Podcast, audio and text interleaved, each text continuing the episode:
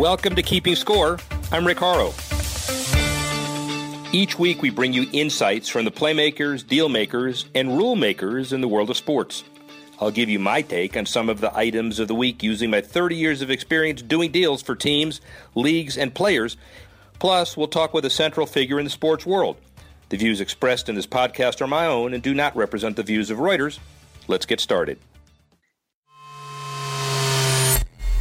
Sports professor Rick Horrow, and we are keeping score a busy, busy week, even more so every week. Major League Baseball crescendo. Obviously, soccer big all over the world. Football in the U.S. reaches the quarter season. NHL, NBA pretty darn close. And other sports following close behind. So let's look at all of our deals. Three to one. First, number three, Indianapolis, the center of the golf world, as the LPGA Indy Women in Tech Tournament and Educational Program unfolds this week. The 2019 Iwit Field consists of seven out of the top 10 LPGA Tour money leaders and 17 Solheim Cup leaders. Also, numerous activities during Iwit Championship Week focusing on women and children in technology. The Indy Women in Tech Summit comprises over 600 tech leaders in the community coming together to discuss diversity and inclusion in the workplace, with a session featuring LPGA Tour Pro Mariah Stackhouse and LPGA Chief Brand and Communications Officer Roberta Bowman. Tournament week also features the Eureka Exchange, a fun and engaging area where kids can interact and have fun with hands on tech activities curated by industry experts. Finally, Next Tech's Pathway to Tech, presented by St. Joseph's College, allows 200 high school students to learn about the different pathways to tech careers. A fun experience at the iconic Indianapolis Motor Speedway Pagoda, providing an opportunity for the next generation of STEM and tech leaders to interact with Indy tech companies and professionals, and a model created not just for the U.S., but all over the world. That's number three. Number two, IndyCar headed into its season finale at WeatherTech Raceway at Laguna Seca with a 10% increase in linear TV viewership and attendance jumps at half the races this year. The first year of NBC Sports full season media rights pact with IndyCar had a new title sponsor in Japanese tech company NTT. And according to the Sports Business Daily, Hulman and Company CEO Mark Miles believes the series had a good year when looking at key performance indicators, in addition to being a terrific year on the track. The two biggest things commercially were NTT as a series entitlement partner, and we're very happy with that. Then NBC. We think they did a great job, Miles said. Season finale held at Laguna Seca this year after the series dropped Sonoma Raceway from its schedule. Josef Newgarden was crowned IndyCar champion as Colton Herta won at Laguna Seca. Obviously, it's not Formula One, but is huge in the United States and most important for everybody, getting bigger. That's number two. Number one, digital media rights will be the key driver for the growth of the sports industry over the next five years. PricewaterhouseCoopers survey talks about the growth in that sector up 9.7%. While the PwC paper enthusiastic on the unrealized potential of digital does cast doubts as to whether sports organizations can benefit from online growth, which concerns the major technology firms, and will they instead be the ones, those firms, to reap the benefits as both gatekeepers and producers of content? Also, a factor, according to the study, the much lower growth rates seen across traditional media streams, estimated to be at no more than 4.1% during the same period. Overall, the paper does paint a positive picture of the overall sports market, predicting the industry to grow at a healthy annual rate of 6.4% over the next three to five years. Below the 7.4% growth in the past three to five, the industry, though, insists, and the study backs it, that the growth remains robust. And that's number one. Well, digital media provides an interesting segue into our guest. Our guest has experience in college football, and for those globally, the revenues for college teams are pretty significant. The top 11 all have revenues of over $100 million. Texas A&M, Texas, Michigan, Alabama, Ohio State, Oklahoma, Notre Dame, Auburn, LSU, Florida, Tennessee. Even those who aren't in the U.S. know those brands, but it's more than that because it's the intersection of digital, which we just talked about, and major corporate support, which it never had before. Bo Heiner is the Senior Vice President of Marketing and Events for Octagon, one of the most distinguished leaders and deal makers in college athletics, but also corporately. Home Depot, Delta Airlines, Piedmont Healthcare, Georgia Power, for example.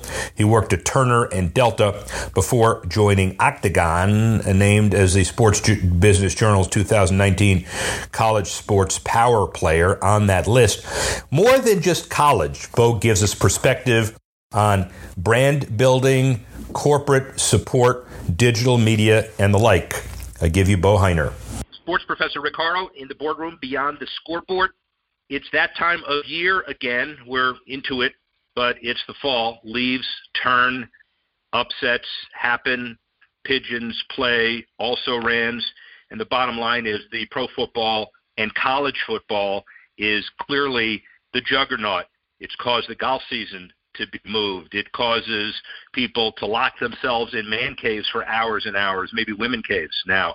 And clearly, just to give you an idea, there is branding that's done by um, uh, uh, Forbes and others to talk about the most valuable teams as if they were pro. Texas A&M up at the top, and they were talking about revenue at, at 150 million dollars, and the brand value is significant. You now have many, many indications to uh, find out what the future of college football is.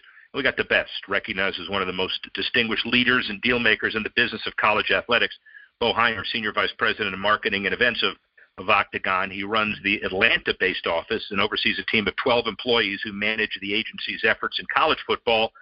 Born and raised in Atlanta, he worked at Turner and Delta before joining Octagon 14 years ago. Bo, how are you? 14 years? Yes, indeed. Good morning. I'm good. How are you?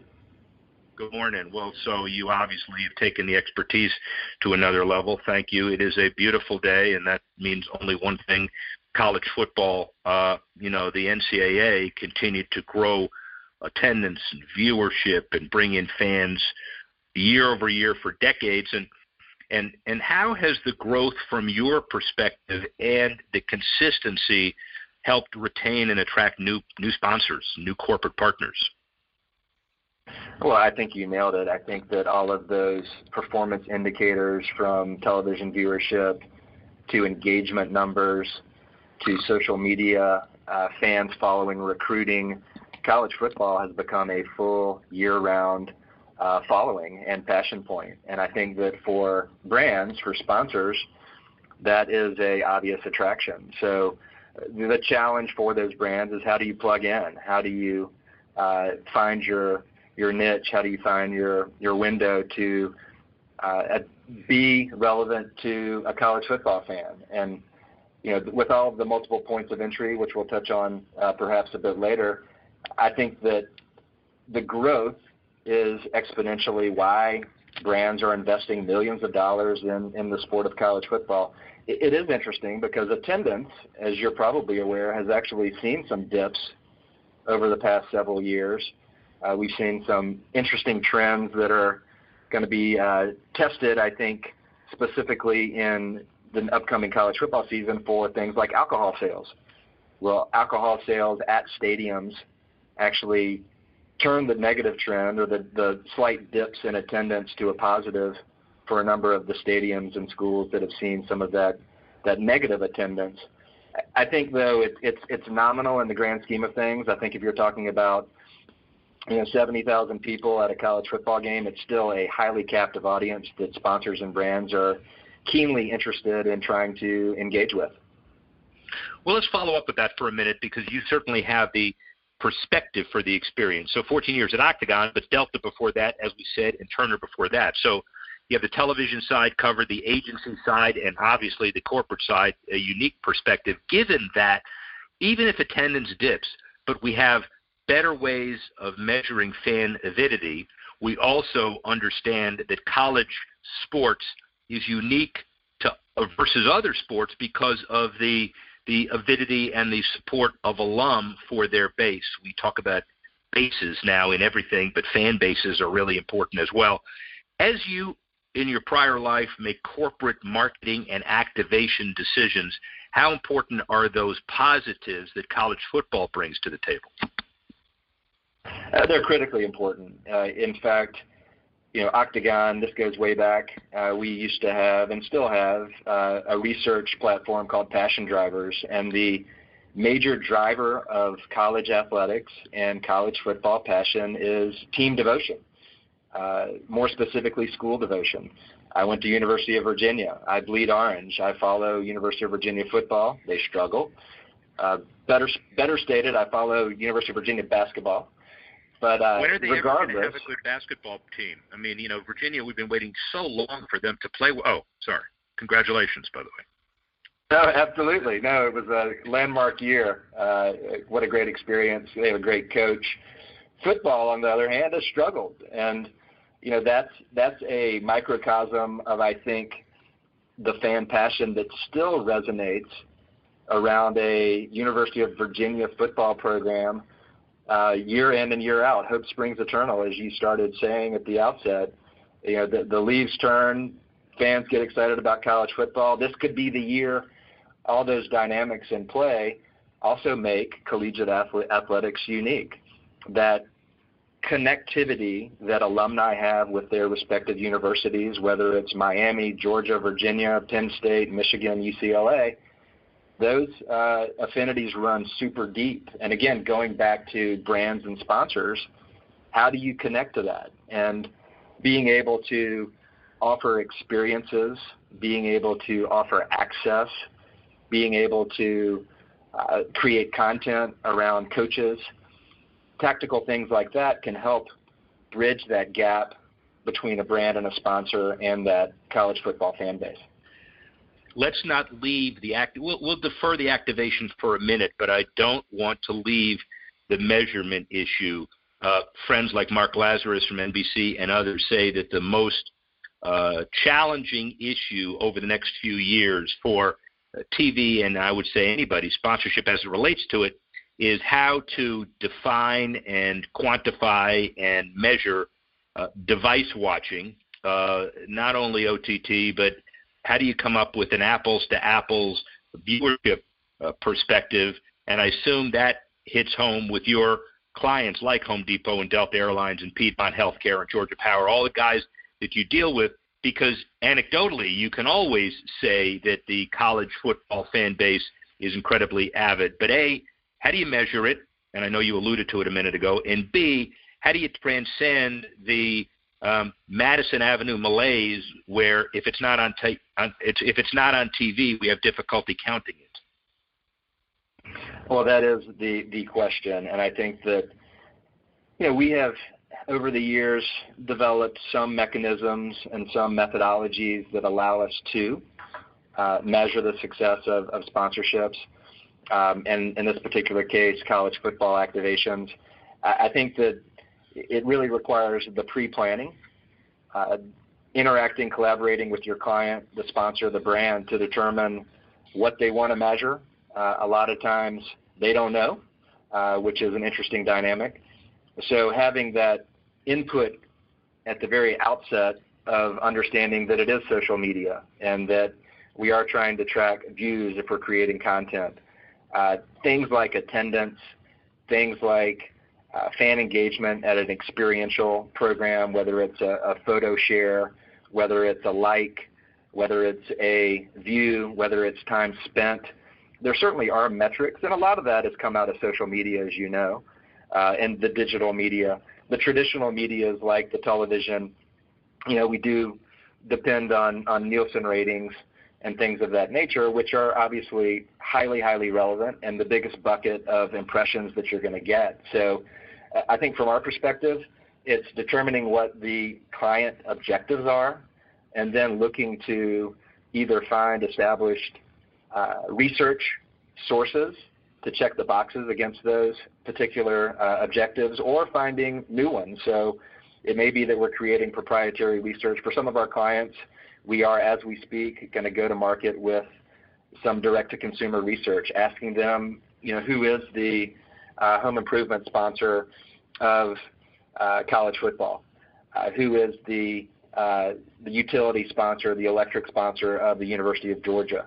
And doing that proprietary research gives us a, a great baseline to uh, determine the success if awareness, for example, is one of the key objectives for that particular brand's initiative.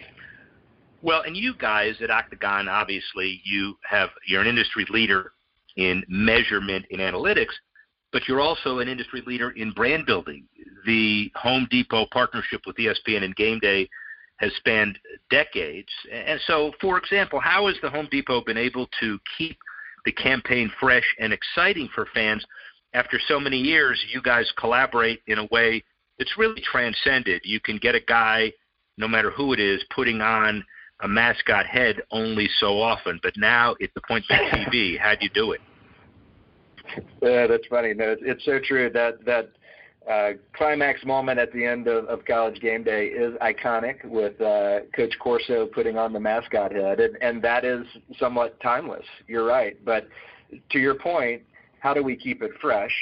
And you know, we spend a lot of time. You know, for us, that is not a six-month project. That is a 12-month project, and we are looking in the off season at what we did well, uh, what we can improve on, what we can enhance, paying attention to new technology.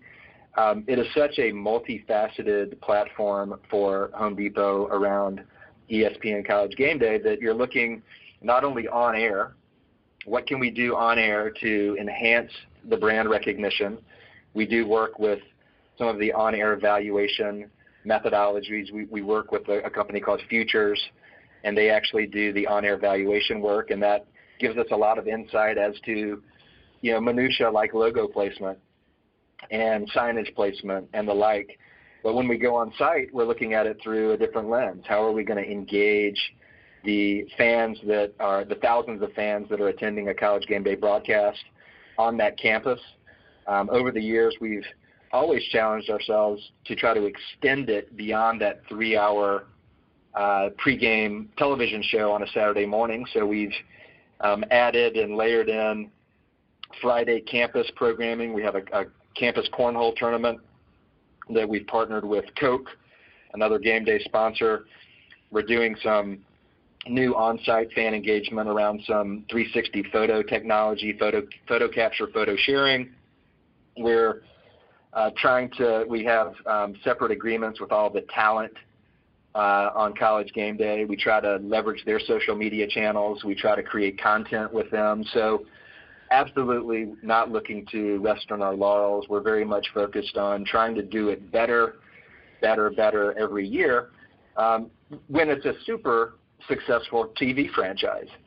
Uh, so, I would say that we don't want to get complacent. We're looking for new things to do all the time to keep it fresh. One more case study for you.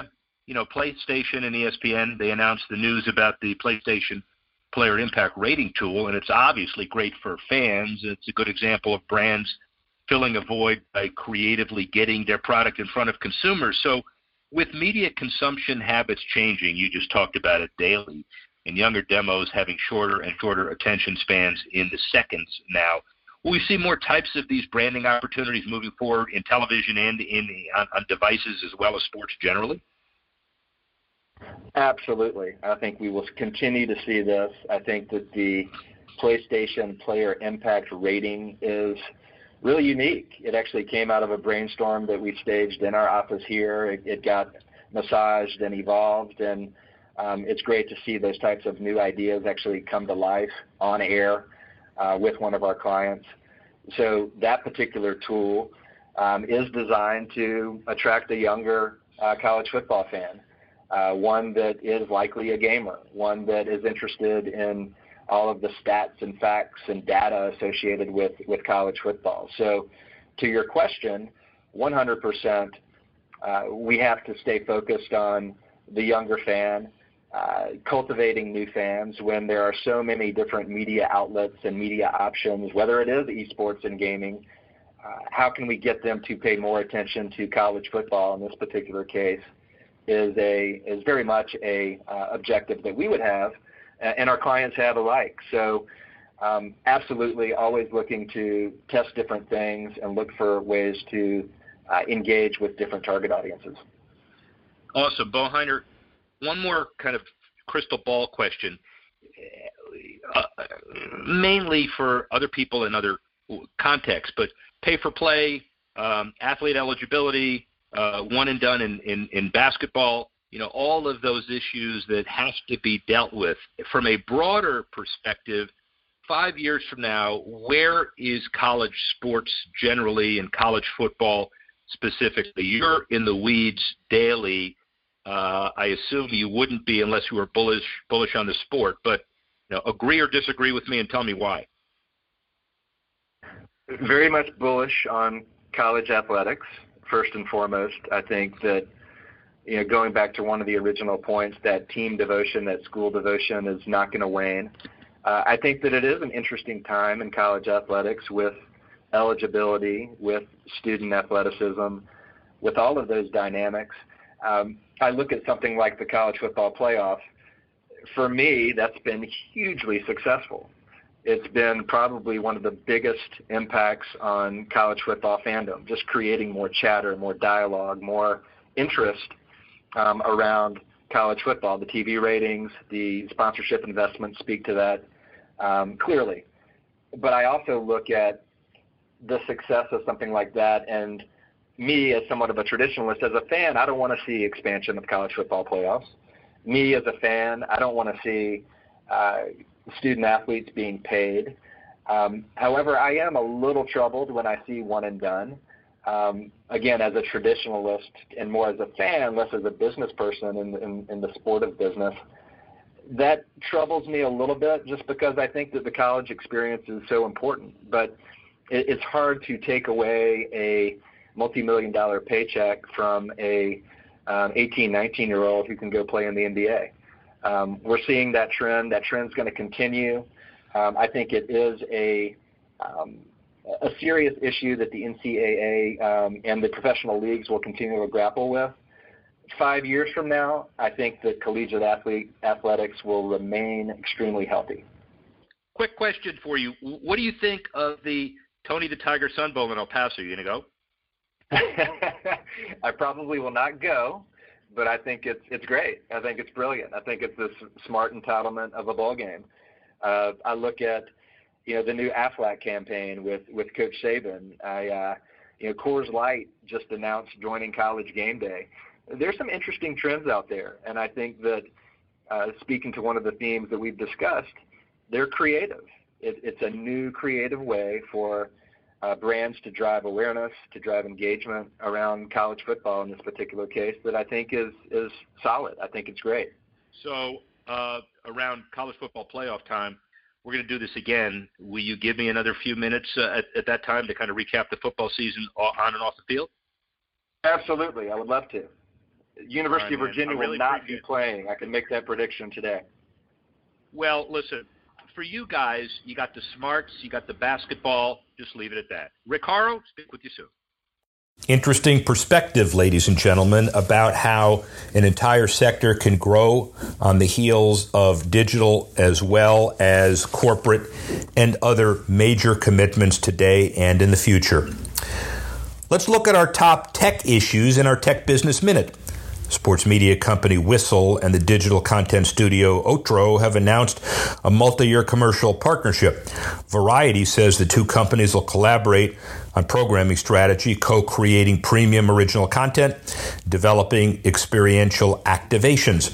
They'll work together on the development and monetization of content. They got some big names, Otro does Beckham, Messi, Zinedine Zidane, Neymar Jr., and the like. And their platform is to deliver player made content directly to fans, a concept catching on quickly in the podcasting world, by the way. The NFL and Facebook expanding their content deal in another tech issue.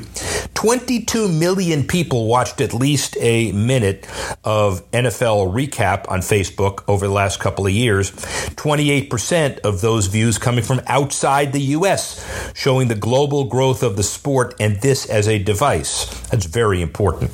They'll focus on games and tentpole events such as Pro Bowl, NFL Scouting Combine, NFL Draft And in addition to game recaps, the NFL will utilize Facebook Watch for distribution of a vast array of unique content, all of which makes the NFL a more dynamic digital process. Back to digital again for obvious reasons, and that's your Sports Tech Minute. Finally, philanthropy, the Power of Sports Minute.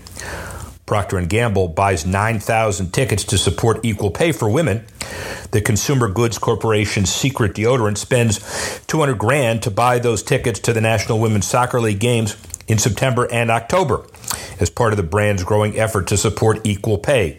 The effort follows an ad secret launched in March promoting equal pay for the U.S. women's national soccer team and a $530,000 donation split across 23 players in July after those players won the Women's World Cup. Brands have been backing women's sports, which have also seen a resurgence of interest in broadcast time thanks to digital platforms. And finally, Colin Kaepernick enshrined as a diamond necklace piece auctioned off for charity. According to TMZ, Moses, the jeweler in New York City, created the piece of Kaepernick and took him a year to complete. 90,000 to make, 18 karat yellow gold.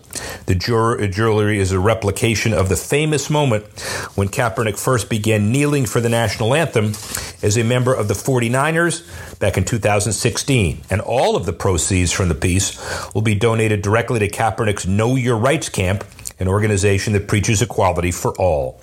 Bidding for the piece starts in a couple of weeks, with the starting price being set at 90 grand, with the potential to draw in even greater numbers. Come on, everybody, let's bid on this. It's for charity. well, that's it for today. We'd like to thank all of our folks for putting this together. We would like to thank Bo Heiner for giving his perspective on college sports in the U.S., but also marketing digital corporate globally. We'd like to thank you all for listening and watching, and join us next week when we continue to keep score. Thanks for listening to this edition of Keeping Score. Assistance provided by Carlos Swadek, Tanner Simpkins, Reuters Digital. I'm Rick. Thanks again for listening.